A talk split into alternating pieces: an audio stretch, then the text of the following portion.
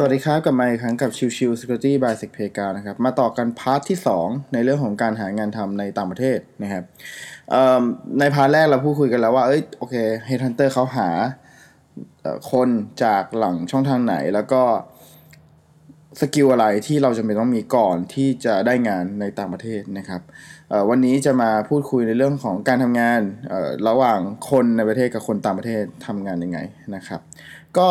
จริงๆแล้วเนี่ยการทำงานของต่างประเทศจะค่อนข้างแตกต่างจากไทยพอสมควรก่อนอื่นผมต้องบอกก่อนว่าอันนี้เป็นประสบการณ์ส่วนตัวเนาะไม่ได้หมายรวมถึงบริษัททั้งหมดในโลกนะครับเป็นแค่ส่วนหนึ่งคือสิงคโปร์นะครับตอนที่ผมทำเนี่ยที่สิงคโปร์เนี่ยบริษัทที่สิงคโปร์เนี่ยเขาก็จะมีคนหลากหลายนะครับคำว่าคนหลากหลายที่ว่าเนี่ยมีหลากหลายเชื้อชาติคือมันไม่ใช่แค่คือเนื่องด้วยเป็นบริษัทสตาร์ทอัพ Cybersecurity ที่สิงคโปร์นะครับดังนั้นเนี่ยสิ่งที่เขากว้านหาเนี่ยเขาก็กว้านหาคนที่เป็น Cybersecurity ทั่วโลกเช่นกันอย่างเช่นมีคนจากแคนาดาคนจากออสเตรียคนจากอินโดนีเซียคนจากจีนคนจากอินเดียมาทำงานร่วมกันดังนั้นเนี่ยการ communication หลักๆจะเป็นเรื่องของการพูดคุยกันที่เป็นภาษาอังกฤษนะครับแล้วก็ skill set mindset เนี่ยอันนี้ไม่ต้องพูดถึงคือก็จะมีorientation เนาะคือประมาณเดือนแรกของการทำงานเนี่ยผมก็ไปอยู่ที่สิงคโปร์นะครับไปพูดคุยไปเรียนรู้ไปรู้จักทีมงานนะครับไปเข้าใจวัฒนธรรมองค์กรก่อน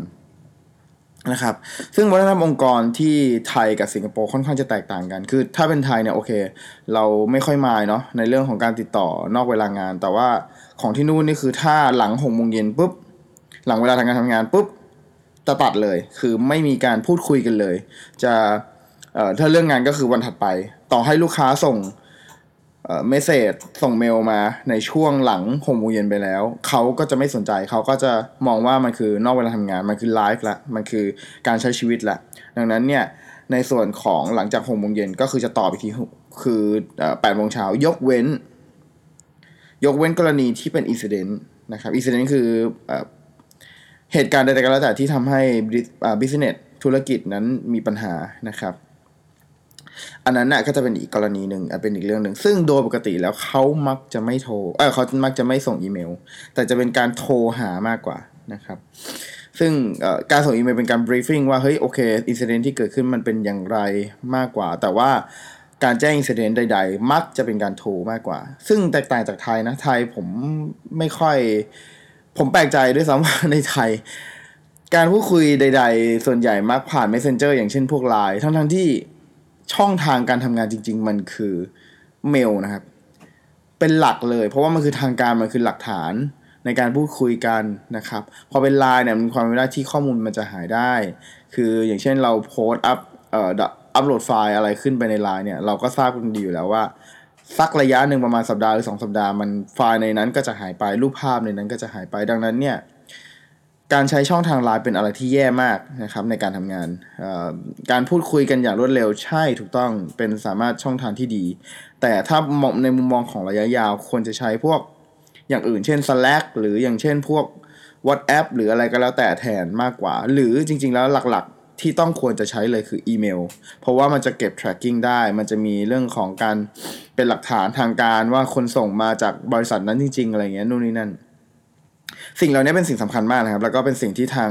เมืองนอกเขาสติ๊กมากว่าเวลาคุณจะคุยอะไรก็แล้วแต่คุณต้องมีหลักฐานคุณต้องคุยกันทางอีเมลเพื่อจะเป็นหลักฐานในการอ้างอิงทั้งการทำงานและลักษณะของการเก็บข้อมูลนะครับนั่นคือสิ่งที่แตกต่างกันมากในประเทศไทยกับต่างชาตินะครับซึ่งผมไม่แน่ใจว่าประเทศไทยจะมีสักกี่เปอร์เซ็นต์ที่ใช้อีเมลคุยกันเป็นหลักนะครับแต่ว่าหลักๆเนี่ยถ้าเป็นของเมืองนอกคือเขาใช้เป็นตัวหลักเลยแหละคือไม่ว่าคุณจะคุยผ่านแชทอะไรก็แล้วแต่มา หรือว่าประชุมออนไลน์หรืออะไรก็แล้วแต่สุดท้ายจำเป็นจะต้องมีการสรุปและส่งทางอีเมลเสมอนะครับไม่มีการพูดคุยกันทาง Messenger แล้วจบไม่มีทางมันจะเป็นการพูดคุยและสรุปด้วยอีเมลเสมอนะครับนั่นคือความแตกต่างแล้วก็เวลาการทำงานที่นู่นนะครับมันชิลมาก คือคำว่าชิลที่ว่าหมายความว่าจริงๆในบริษัทในไทยหลายๆที่ก็เริ่มแล้วก็คือการแต่งตัวคือการแต่งตัวเนี่ยเขาไม่สติ๊กเลยนะครับถ้าเป็น Cyber Security ที่เป็นที่นู่นนะครับที่สิงคโปร์เขา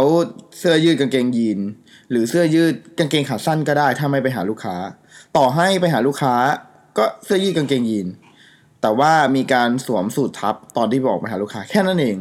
ไม่ได้ซีเรียสไม่ได้อะไรมากมายนะครับนั่นคือความแตกต่างของไทยคือไทยยังคงเสื้อเชิ้ตกางเกง Slack ใส่สูทอะไรเงี้ยเป็นปกติของในไทยแต่ถ้าเป็นเมืองนอกถ้าเป็นสตาร์ทอัพหรือเป็นบริษัทที่เป็นในเชิงของ Cyber Security ที่นู่นเนี่ยเขาไม่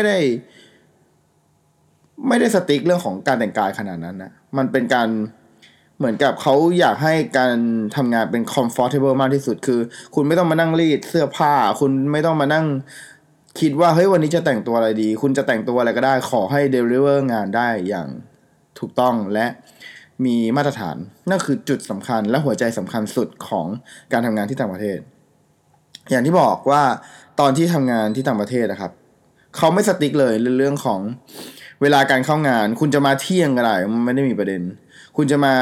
บ่ายก็ได้ไม่ได้มีประเด็นคุณจะไม่เข้าทำงานก็ได้ไม่มีประเด็นแต่สำคัญสุดคือคุณต้องเดลิเวอร์งานได้อย่างถูกต้องดังนั้นมันจะวนกลับไปที่เรื่องของการคัดคนเข้าครับการคัดคนเข้าของทีมงาน Headhunter หรืออะไรเงี้ยครับเขาอย่างที่ผมบอกไปแล้วว่าเขาไม่ได้คุยเรื่องของเทคนิคเข้าจ๋าเขาไม่ได้พูดคุยอะไรมากแต่เขาดูเรื่องของลักษณะนิสัยของคนที่จะเข้ามามากกว่าถ้าสมมุติว่าเขาคัดคนเข้ามาแล้วคนคนนั้นไม่มีความรับผิดชอบคนคนนั้นไม่ซื่อสัตย์ต่องานที่ทำสิ่งที่มันเกิดขึ้นคือองค์กรก็อยู่ไม่ได้ด้วยวัฒนธรรมแบบนี้นะครับ